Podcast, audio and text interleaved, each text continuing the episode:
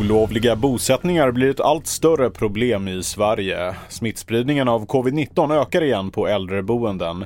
Och imorgon, juldagen, går en ny svensk ufo-film upp på vita duken. Det här är TV4-nyheterna. Det blir allt vanligare att personer bygger och bor i kojer och gamla slitna husvagnar på andra människors mark. Storstadsområdena är hårdast drabbade, men problemet finns i stora delar av landet och det kan vara en utdragen process att få bort personerna från marken.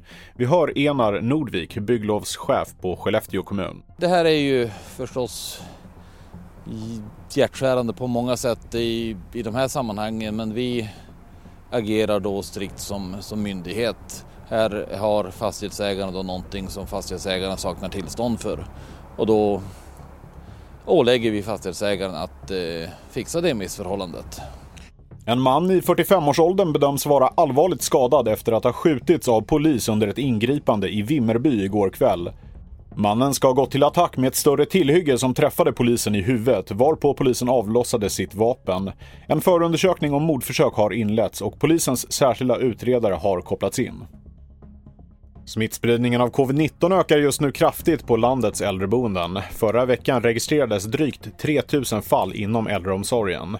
Nästan dubbelt så många som två veckor tidigare.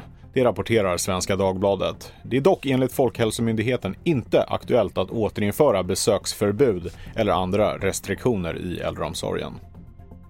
Den nya svenska filmen UFO Sweden har svensk biopremiär på juldagen men redan nu har filmen sålts till 24 länder och förhandlingar pågår med ett 40-tal till. Filmen är ett science fiction-äventyr där organisationen UFO Sweden år 1996 försöker utreda en 17-årig flickas påstående att övernaturliga orsaker ligger bakom hennes pappas försvinnande. Filmen har nominerats till två Guldbaggar. Mitt namn är Felix Bovendal och mer nyheter hittar du på tv4.se och i appen.